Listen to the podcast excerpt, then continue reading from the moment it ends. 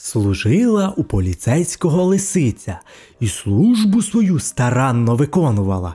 Правда, невідомо, ким і як вона служила. Може, курей йому до обіду доставляла, або ще що. Одного разу поліцейський каже лисиці: «Просив мене, чого хочеш за свою службу. Що не попросиш, все тобі дам». Думала-думала лисиця, чого б попросити, та й надумала.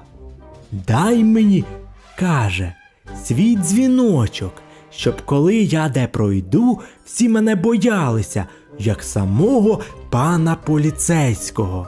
Поліцейський погодився, дав їй свій дзвіночок та й каже: «Дивись, не загуби його, а загубиш або віддаси кому, я з тебе шкуру спущу».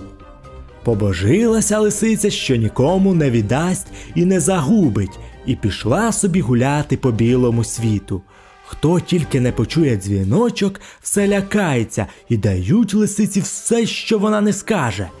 Провідав вовк про те, що лисиця добула собі дзвоник поліцейського, і що всякий боїться її, і дає їй все, чого вона тільки забажає. Ось приходить він до лисиці і просить хоч на годинку цей дзвіночок. Не хотіла лисиця давати, та дуже вовк її просив.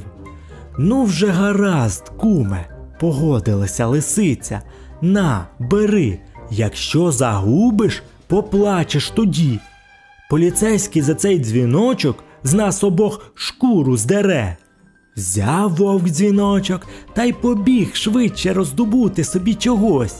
Прибіг він у поле до пастухів.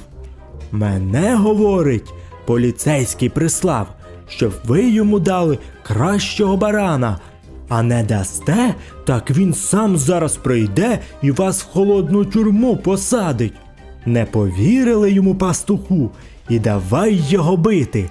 Нацькували на нього собак, били, били і дзвіночок забрали. Пропав дзвіночок. Заплакав вовк, пішов до лисиці і розповідає їй.